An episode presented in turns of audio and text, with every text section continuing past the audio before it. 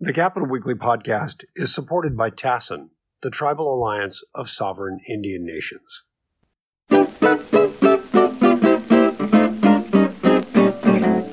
Uh, greetings and welcome to the Capital Weekly podcast. I'm John Howard and I'm joined by my colleague Tim Foster. Hi, John. And our special guest today is Austin Beutner, who has worn a number of hats, including publisher of the Los Angeles Times, San Diego Tribune, uh, superintendent of the Los Angeles Unified School District, LA's first deputy mayor. Uh, but now we're going to be talking with Austin about Proposition 28 that's on the ballot in November. So, Austin, thank you so much for being with us. Uh, tell us a little bit about Prop 28 and why you're backing it. Sure. Uh, John, uh, Tim, thank you. And uh, as the author of this, let me just take a step back to where we started and the problem we're trying to solve, which is barely one in five public schools in the state of California have a full-time arts and music program. Let that settle in. Barely one in five schools across the state have a full-time arts and music program, which I think is awful. And uh, I'll slow down a beat and share uh, the work of others. Uh, uh more recently, the American Academy of Arts and Sciences put out a report entitled "Life for Art's Sake." Uh, it's good reading for those who are interested, and it really makes the case pretty clearly. The complete set of benefits that inure to a student when they get to participate in arts and music at school. There's a reason to attend school. Uh, studies show attendance is higher when kids have a chance to participate in arts and music. It helps complete their social and emotional wellness and support system, gives them a sense of belonging, gives them a way to express their feelings, uh, positive uh, and anxieties they might have. Uh, leads to enhanced cognitive thinking, students actually do better in literacy and math when they have a chance to participate in arts education. And by, when I say arts, by the way, I mean everything from song and dance and theater to animation and filmmaking and everything in between. So all forms of creative expression. Uh, and in the longer term, it's going to help address the lack of diversity in media technology entertainment. Barely one one percent of startups in California have a black founder that are funded by venture capital. Uh, less than 5% of film directors are Latino or of Asian descent, uh, and less than 5% of music executives are Latino.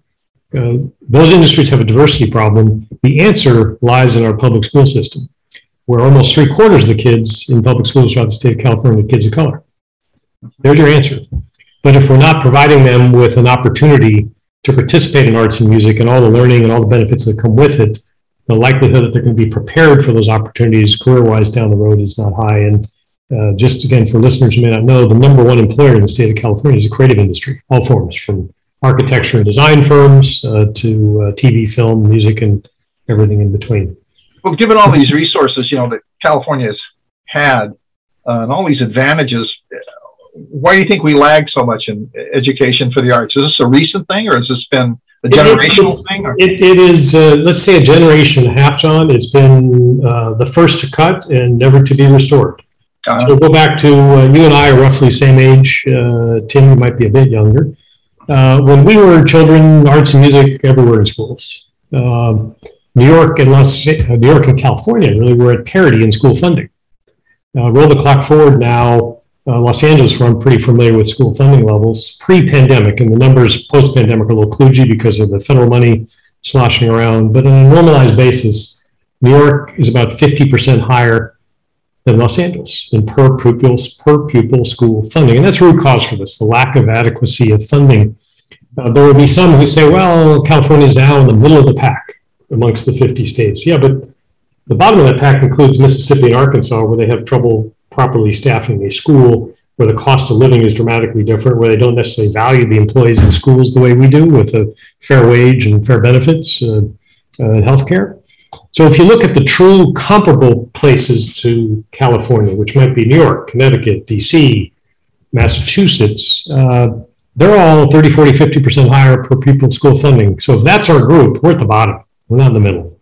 So this is an adequacy issue. What we attempt to do is to take advantage of a state with record surplus, record revenue, and dedicate a very small portion, 0.4%, about a billion dollars a year, to be used only for arts and music education. Now, when we set out to do it, we tried to do it in an informed way. So, drawing on my experience as a superintendent, I brought in teachers, brought in other educators, uh, brought in some smart lawyers, and said, how can we make this as simple as possible to, to achieve the desired objective? So we defined an amount, the amount defined based on Prop 98, because that's a number published in law that legislatures and uh, successive administrations in Sacramento can't fool around with. So it's a hardwired number. And we said 1% of that number, in addition to that number, 1% of Prop 98 dollars. Okay.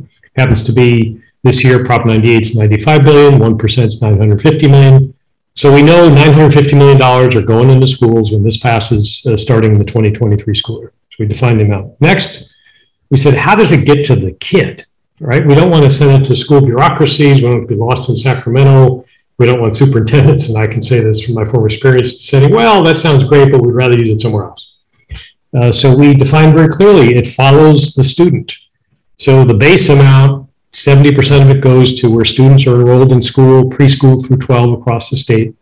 Then a second amount goes to schools serving kids in high needs communities. So almost twice as much dollars for, let's say, East Oakland or South Los Angeles uh, than there would be, but every student across the state, preschool through 12 benefits, twice as much money to high needs communities, and that's leans more heavily in the issue of equity than any other portion of school funding in the state of California.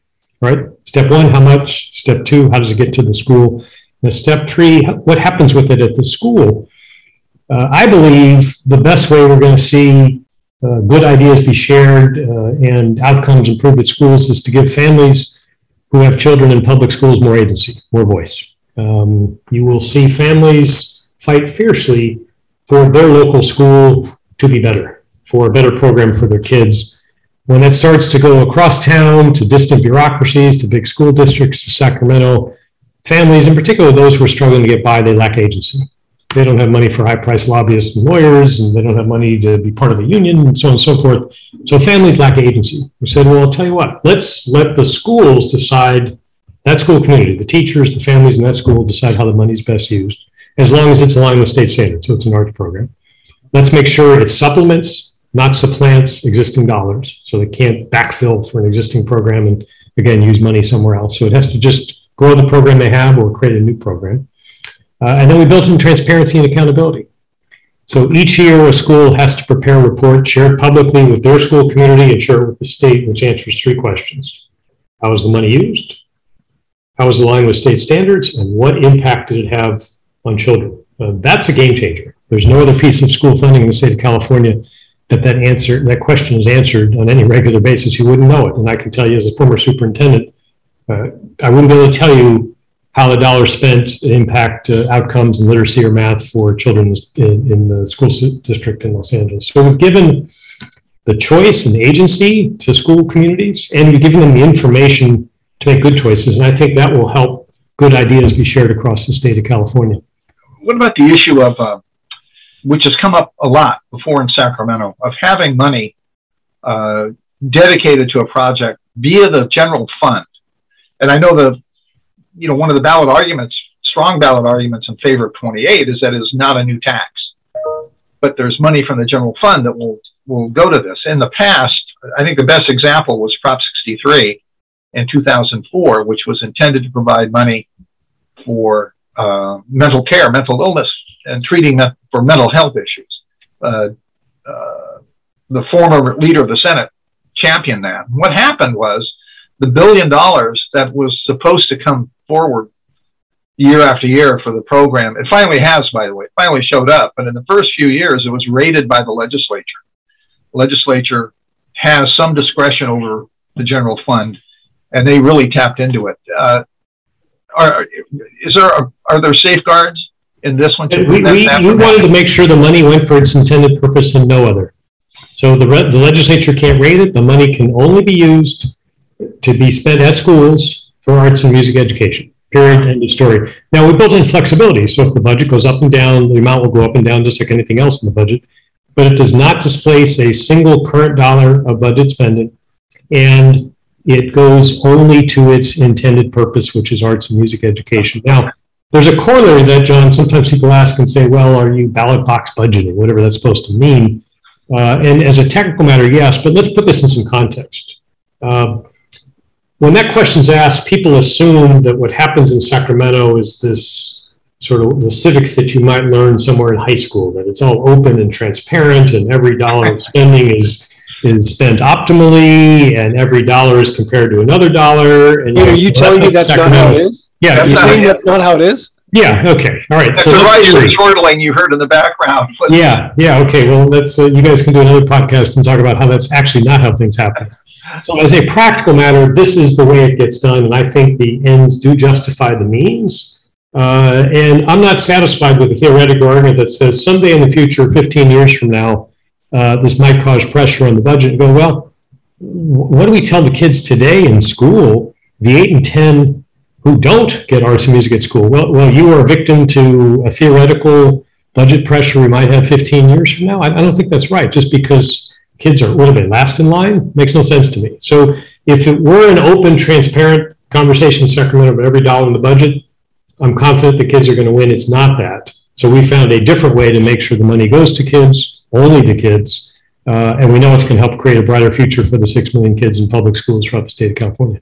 So I have a question for you. Uh, you know, full transparency. My wife runs an arts center which provides uh, some arts education for children and and adults, and so I'm somewhat aware of this issue. Not to mention the fact that I actually have an art degree from UC Davis. I mean, that's my background. So this is an area of interest for me. And one of the things I'm really wondering is where these art teachers and music teachers and animation teachers and et cetera, where they're going to come from, because I don't right now i know that we have a, a teacher crunch and we have difficulty finding people what's what do you think is going to happen there how how are those people going to know to get those jobs or are we going to be able to get a pipeline going or kind of Yeah, yeah, that's, that's a really good question. Uh, I want to say it's a bit of a high class problem, but, but I think there are two things that are going to happen. The first is when people who have uh, a desire to work with children, have some experience in the arts, whatever form that might be, know that there will be jobs with longevity, recurring jobs. Uh, I think we're going to see people move into the field. And right now, you go work at a school and they say, well, six months. Yeah, we know the funding's here for six months. We're not sure about next year. So you don't have continuity for the instructors, whoever they might be, whatever the background might be. You also don't have continuity for children. So if you're taking cello in fifth grade, like I did, kind of want to make sure it's there in sixth grade. So the the uh, fact that there will be ongoing funding will make a very big difference. The second is we built in flexibility into the implementation. The money can be used both in schools as well as with program partners. Uh, the lion's share at schools, but also there's room for program like you mentioned where they're bringing an outside partner, but also for teachers and teachers' aides at school. So a teacher might become a credentialed teacher, decide to work full time at a school, or imagine that session drummer uh, who desires, you know, someday to be uh, on tour with whatever the Rolling Stones, but at the moment uh, is being paid and working only between the hours about 10 p.m. and 5 a.m. when the named artist shows up to record something. Uh, then individuals struggling to make a living, uh, trying to support their own family, wouldn't mind being home with their own kids. Uh, kind of hard to do when you work in the middle of the night. That person might say, you know what, I could actually be a teacher's aide. So I could work alongside a teacher, bring my knowledge of the field of drumming and work with, let's say, fifth grade students uh, three, four days a week as a part time teacher aide, uh, and then do the session drumming thing on weekends and see where life takes me. So, teachers, teachers' aides, I think it's going to be some of both. Uh, they're not all there today, but I think with ongoing funding, we're going to see really growth in terms of all the different creative people who have a chance now to work in schools and want to work in schools, knowing uh, that there's a career opportunity there. That hasn't been the case. You know, it's cut, cut, cut. Uh, if you're graduating with a degree or uh, have the on a credential path uh, in music, mm, you might have some hesitation. Think of Los Angeles Unified with about a quarter million elementary school students. They have fewer than 100 credentialed music teachers. Lots of room, lots of opportunity. And at the same time, uh, one teacher trying to teach music to 2,500 kids, that doesn't work. Uh, so lots of opportunity there. And I think it's going to be filled by some very talented people. And, and I think, frankly, California has a chance to really lead, lead the nation in this regard because imagine all the different people, just you know, in your own walk of life, who say, you know what, I, I'd love to help at a school. Uh, in the past, when someone with that background shows up, they say, great, we'd love to have you, but we got no money. And now they got money. Uh, so we can take uh, the resources being provided to schools and build on top of it with folks from the world of animation. You know, in Los Angeles Unified, we started programs with Fender in guitars for middle school students and Illumination with animation for middle and high schoolers and uh, Dr. Dre and Jimmy Iovine around the intersection of technology and entrepreneurship and marketing and uh, George Clooney and uh, uh, Eva Longoria, Kerry Washington, a school about job opportunities and learning uh, how things happen behind the camera. Uh, you know, people think of a film and TV school and they think of the artist or the performer, but that cinematographer actually needs to know some physics because of refraction of light through a lens, right? The set designer uses algebra to make sure the pieces fit. There are uh, costume designers and makeup artists in high schools we just call ninth and 10th graders, but they're using chemistry and material science to put together their look. So I think we're going to see all kinds of creative people come to schools uh, and maybe a fair portion of them in non-traditional paths. Have you got any um, polling numbers, internal polling or otherwise you can share with us around in terms of uh, who likes it, who doesn't like it, what your sense is? Uh, yeah, yeah. Uh, so total support in excess of 70% um, uh, north of 50 amongst yes. Uh, if you add the likelies, that's another 10 or 12, and the leaners another 10 or 12, which in total gets us to north of 70. There are two initiatives which pull in that range. Prop one uh, for a different set of issues, and and really a lifetime for many of us uh, being involved in that work. Uh, this is a newer issue for folks, but uh, it's well received. And as we spoke earlier, when voters open their voter guide, which they will very very shortly, on the left side of the page, they'll see our arguments for the initiative, and the right side of the page will be blank, but for the words, no argument was submitted in opposition. And I'm not a student of ballot initiatives, but I can't recall the last time uh, an initiative was on the state ballot in California with literally no opposition. So great support from all sectors, uh, all different types of organizations and individuals. Obviously, the celebrity artists uh, tend to get the most news attention, but we've got uh, labor organizations who are in schools, who are not in schools. We've got the longshoremen and the Teamsters, in addition to teachers and uh, bus drivers and cafeteria workers and school principals. We have the LA uh, Chamber of Commerce and LA County BizFed. Uh, we have the Urban League. Uh, we have uh, CEOs of technology companies like Evan Spiegel from Snapchat. So a diverse cross section of support uh, and literally no organized opposition, which frankly reflects the popularity of it. We went out to get signatures, um, uh, we paid $3 a wet signature, far and away the cheapest. We got our signatures in less than 90 days. Uh, and I joined teachers who were in the community doing it voluntarily, and I joined the folks who were being paid the $3 at grocery stores. Uh, and the thing that struck me was how everybody had a story. They were all quick yes. Someone would say, Of course I'll sign. Uh, and then they would tell you their story. They'd tell you, like me, the fifth grade cello player who found friends. Someone would talk about uh, uh, how their daughter grew figuratively, you know, a foot and a half when she was in the school play.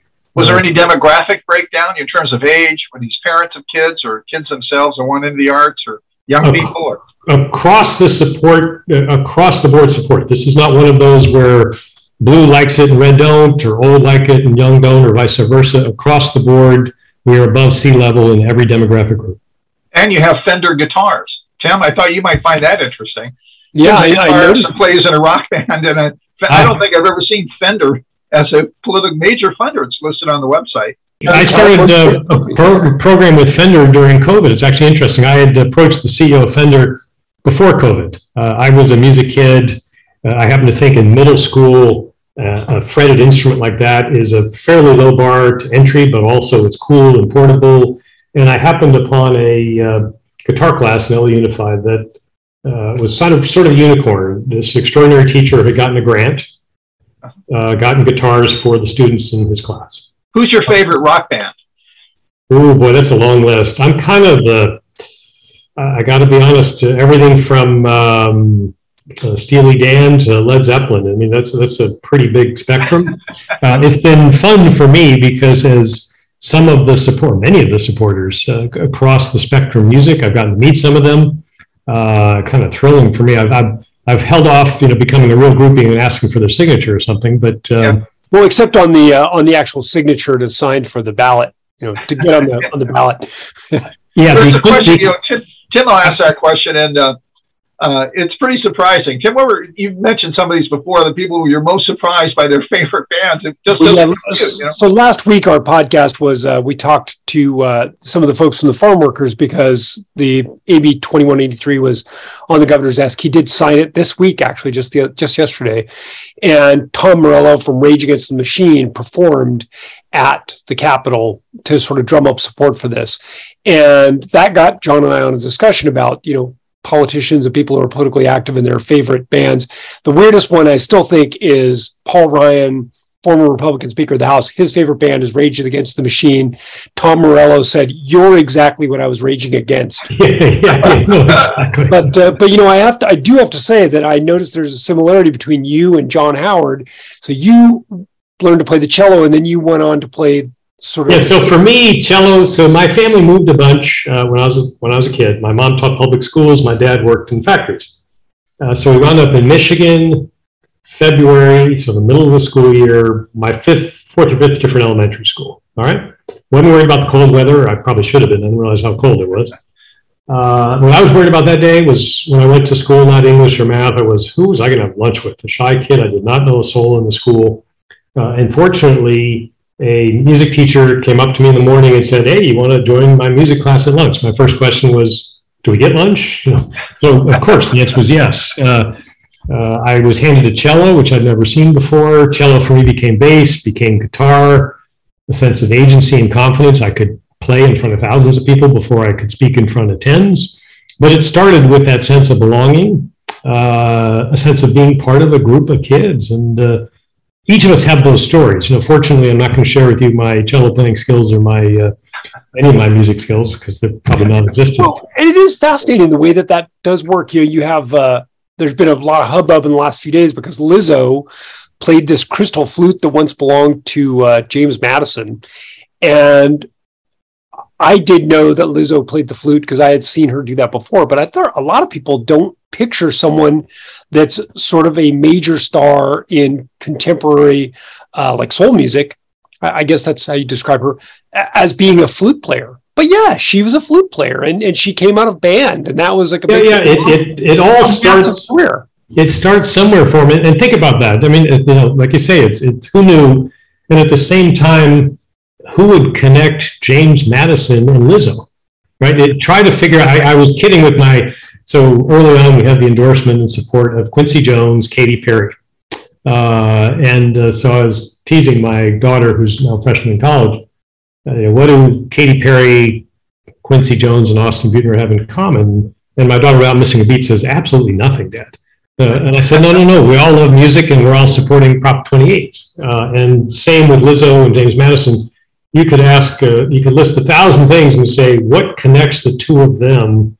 Uh, it's the crystal flute. So it, it connects society in these amazing ways. In addition to, we all started somewhere: drawing, painting, uh, dance, theater. You know, the number of people who, uh, frankly, are in uh, political politics these days who started in uh, theater or started in uh, some form of expression and found that the voice was their most powerful instrument, right? Look at Bill Clinton. He played the saxophone on the Tonight Show, and he did a pretty good job. You know, It wasn't bad. It wasn't bad, right? Uh, Uh, put him over the edge. That may have been the, the capper right there. well, once you brought the music community along, uh, of course, then, then we're all voting for the guy with the saxophone. Well, and you know, so it, it is interesting. We had, I had a conversation maybe about a year ago with a political strategist, and she knew that I played music, and her son, who was very young, I think he was 11 at the time, had gotten obsessive about guitar and was played his guitar all the time. Really didn't want anything else in life than just to be a professional musician. Which, as a mom, she was a little concerned. I mean, you're picturing someone going on to be in Motley Crue or something, and so she mentions this to me, and I said, "Hey, you know." even if nothing else happens with this, this is a great thing for him to have. If nothing else, music is math. I mean, you know this. If you played the cello and you learned any kind of theory, music at, at the heart of it is really there's mathematics that makes all of that music theory work. And that's why music sounds like music to us, is because you're basically using these things that are essentially mathematic formulas. And I talked to her about that and just said, you know, hey, this is something, even if like six months from now he never cares again, he's learning something that is going to totally make Well, that, that's it's, you know it's kind of interesting because it's part of a well-rounded education. the, the exactly. people, some people think, oh, music is, or arts is that sprinkle on top of uh, the, you know, the uh, uh, rainbow sprinkles on top of an ice cream sundae. Go, no, no, it's an essential part. Most people do not become professional mathematicians. Right? Most people do not become uh, poets and professional authors. But those skills, those life skills, I was with someone who uh, had been a member of the Los Angeles Unified All City Marching Band, and they've marched in the Rose Bowl and at the White House and everywhere in between. Uh, and he spoke pretty eloquently. He's now in the Coast Guard. Uh, and music gave him a sense of belonging, that mathematical connection, awareness, brain, uh, and a sense of discipline and accountability from practicing, being part of a group. And those are all great life skills uh, and lead to better life outcomes uh, I don't think he ever fashioned himself being a professional musician. That's sometimes people misunderstand when I say participate in arts and music, and they say, "Oh, you want to be an artist?" Well, probably not. Uh, like uh, people who play in sports, the same thing could be true, right? The discipline, the camaraderie, uh, winning and losing. Uh, again, you know, 0.01 percent of kids are going to be playing professional sports, but I think we agree that participating in sports helps the whole child develop. Well, participating in music is a central centerpiece of a good education. It's the glue that stitch all the pieces together. You know, if you're a songwriter, you got to write a song. That means you have to have literacy to write that song. You listen to whether it's hip hop today or the sort of the ballads of the '60s. Uh, the word choice and the songs are incredibly powerful. Right, the, the musical notation that accompanies them uh, might be what you hum, but if you listen carefully to the words, whether it's uh, the group from Rage Against the Machine or uh, Bob Dylan or more currently uh, Jay Z, the words have power attached to music, maybe more power, but they're quite literate. and that's a life skill. Well, don't forget leader of the laundromat and leader of the pack. I remember those when I was a kid. I thought, you have to be kidding me. But a lot of people liked them, you know? What can I say? Yeah, you know, you know that, that's one of the beautiful things about art, too. Uh, the beauty is in the eye of the beholder. Um, and uh, uh, so I've gotten a chance to even be reacquainted with people who have made their careers in art, but also people who haven't. Uh, and all of us have a story. There's if we give the six million kids in public schools their chance to have that story, they're going to be better for it. Yeah, And so, a question you don't have to answer if you don't want to, because this has nothing to do with Prop 28. But uh, you were going to run for LA mayor some years ago. So you have your finger on the pulse of LA politics. Right. Any sense of what's happening in the LA mayor's race right now? Again, you don't have to answer this if you don't want to.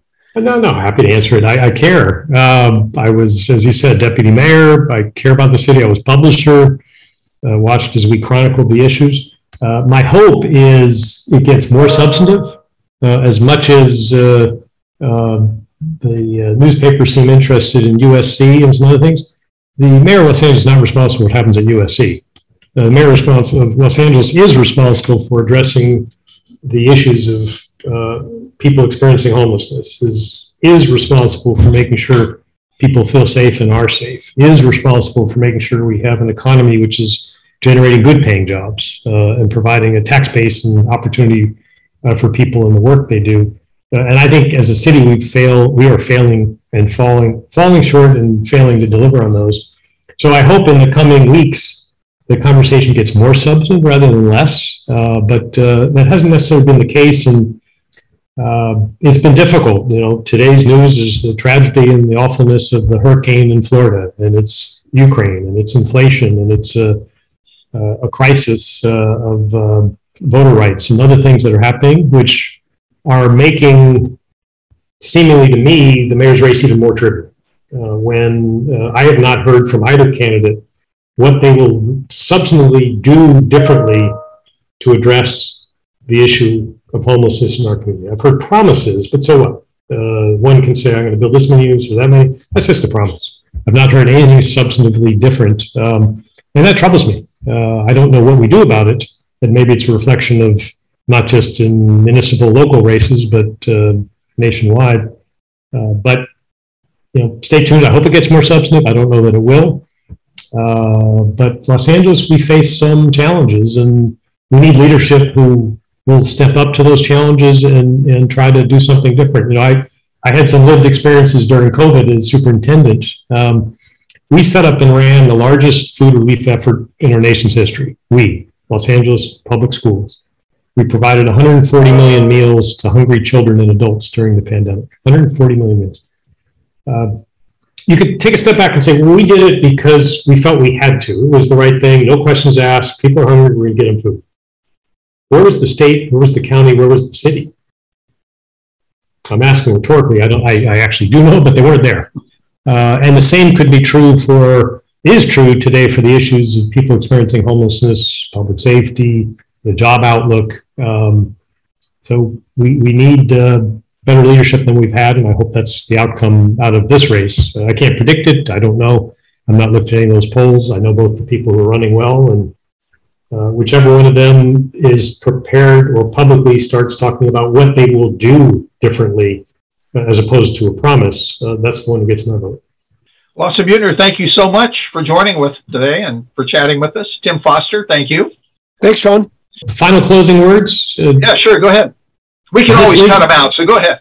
No, that, yeah, yeah, yeah. That, that's, it's only for the two of you, I guess. But uh, there's only one initiative on the ballot which will cause smiles to be on the faces of 6 million public school kids the day after the election. That's Prop 28.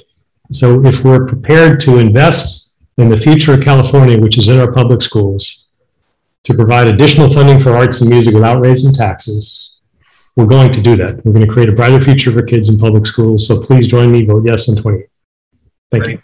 Austin, this is great. And, you know, we're supposed to be a nonpartisan uh, uh, media organization. I have to say, given that there's no opposition, I feel like we can loosen up our nonpartisanness uh, because this, you know, I, am totally uh, going to cop to the fact that I had loved this idea.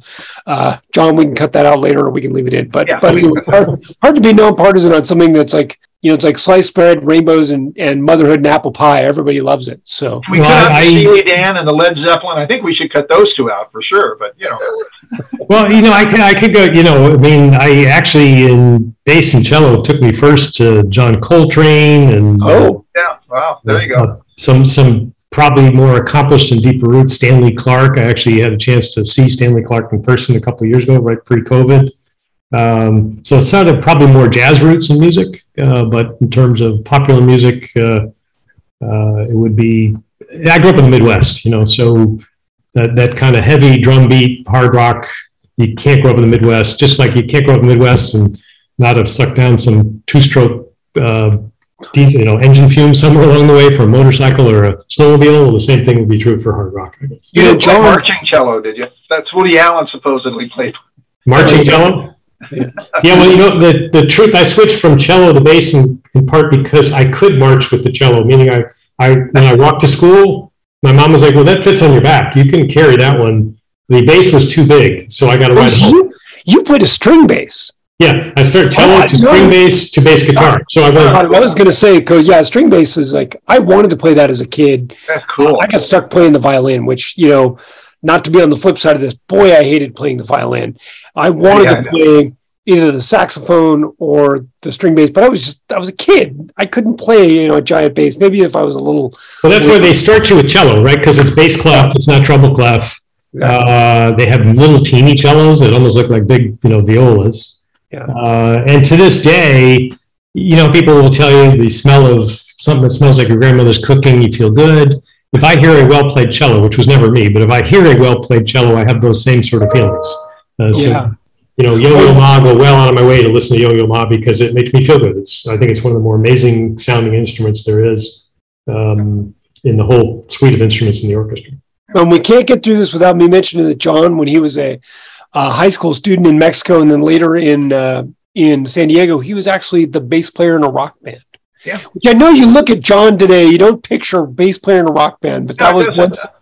You think you know, of touchy feely acoustic you know, uh, well, so, but bass so I, is where it was at. Yeah. yeah, bass is where it was at. So I, I lived in a small Midwestern town. We had a jazz trio actually played in bowling alleys, gives you some, you know, for like $20 a night or whatever that was. Uh, it was part of a rock band. We played high school dances. Uh, yeah. And, uh, you know, you can't do that without a bass. Um, yeah. Now, were you a Fender guy or what? what, what, what? I had Gretsch. Oh, wow. Yeah. Yeah, I think it was secondhand. It was beat up, as I recall. It looks like so did, scarred furniture, but um, it worked Did you- great. Did you get get into the Gretsch as sort of the arch top and the whole other part of Gretsch, or no, just the bass? No, just the bass.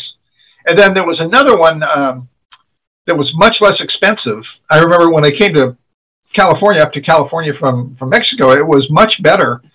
I can't remember the name of it now, but it was quite good, and it sounded a lot better than the one that was kind of an antique collector's item. So I really always wanted to get a Fender uh, jazz bass.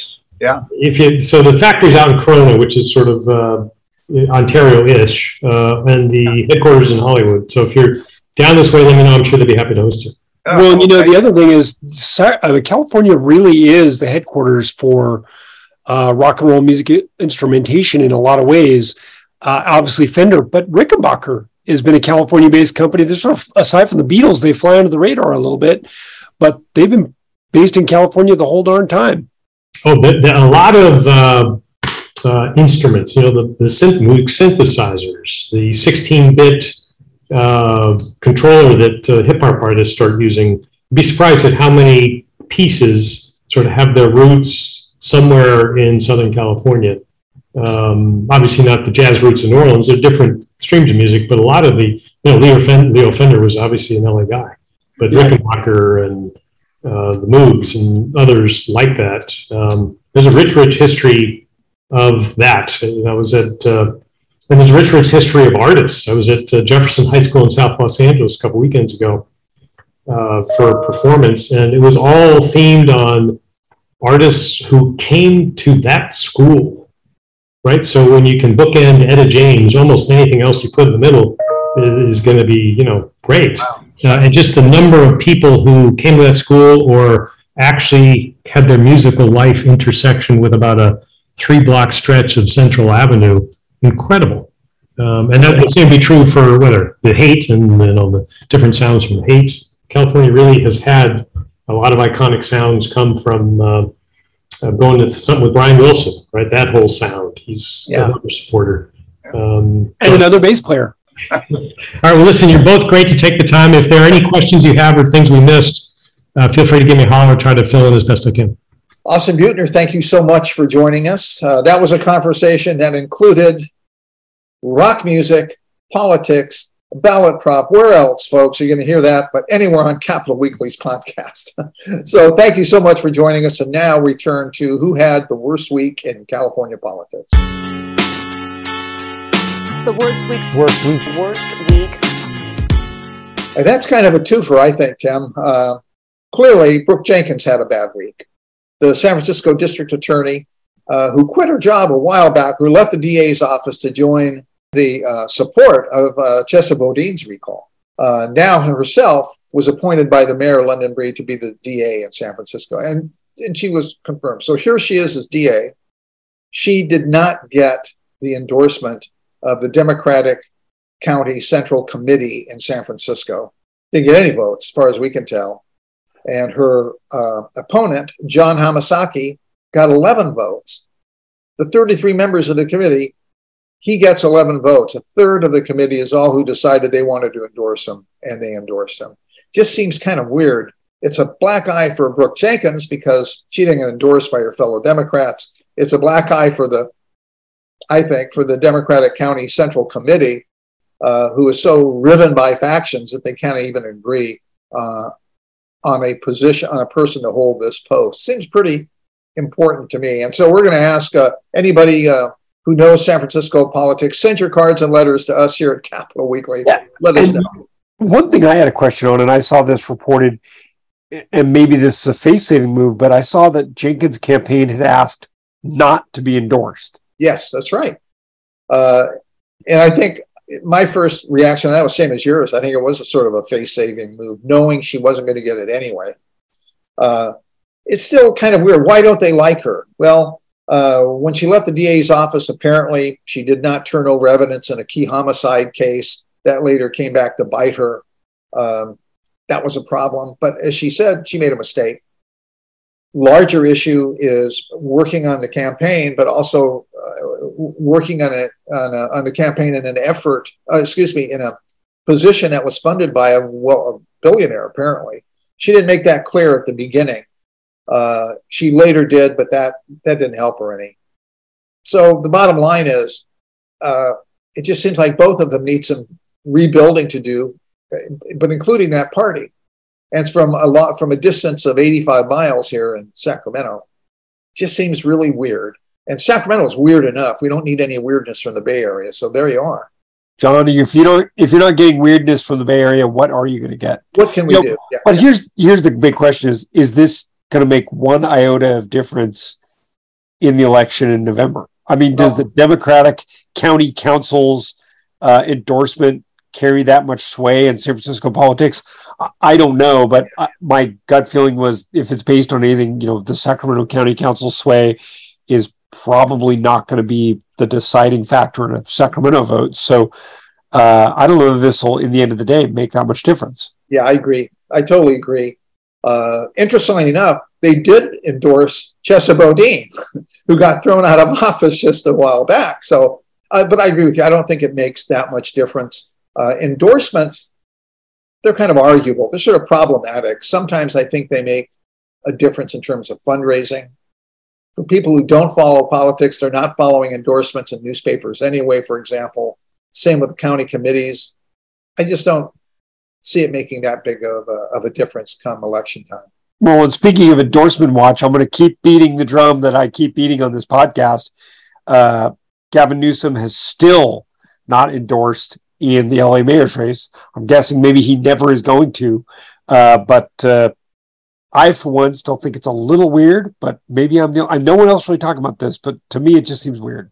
Well, So you might be right, totally. 40 days out or whatever it is, you know, and, and he still hasn't endorsed. So we'll just keep our running count every week. Well, let's find out what happens. Let's uh, we'll wait. You may be prescient and ahead of everybody else in the political curve, so we'll have to wait and see. Uh, Tim Foster, thank you so much. Okay, Uh, thanks, Sean.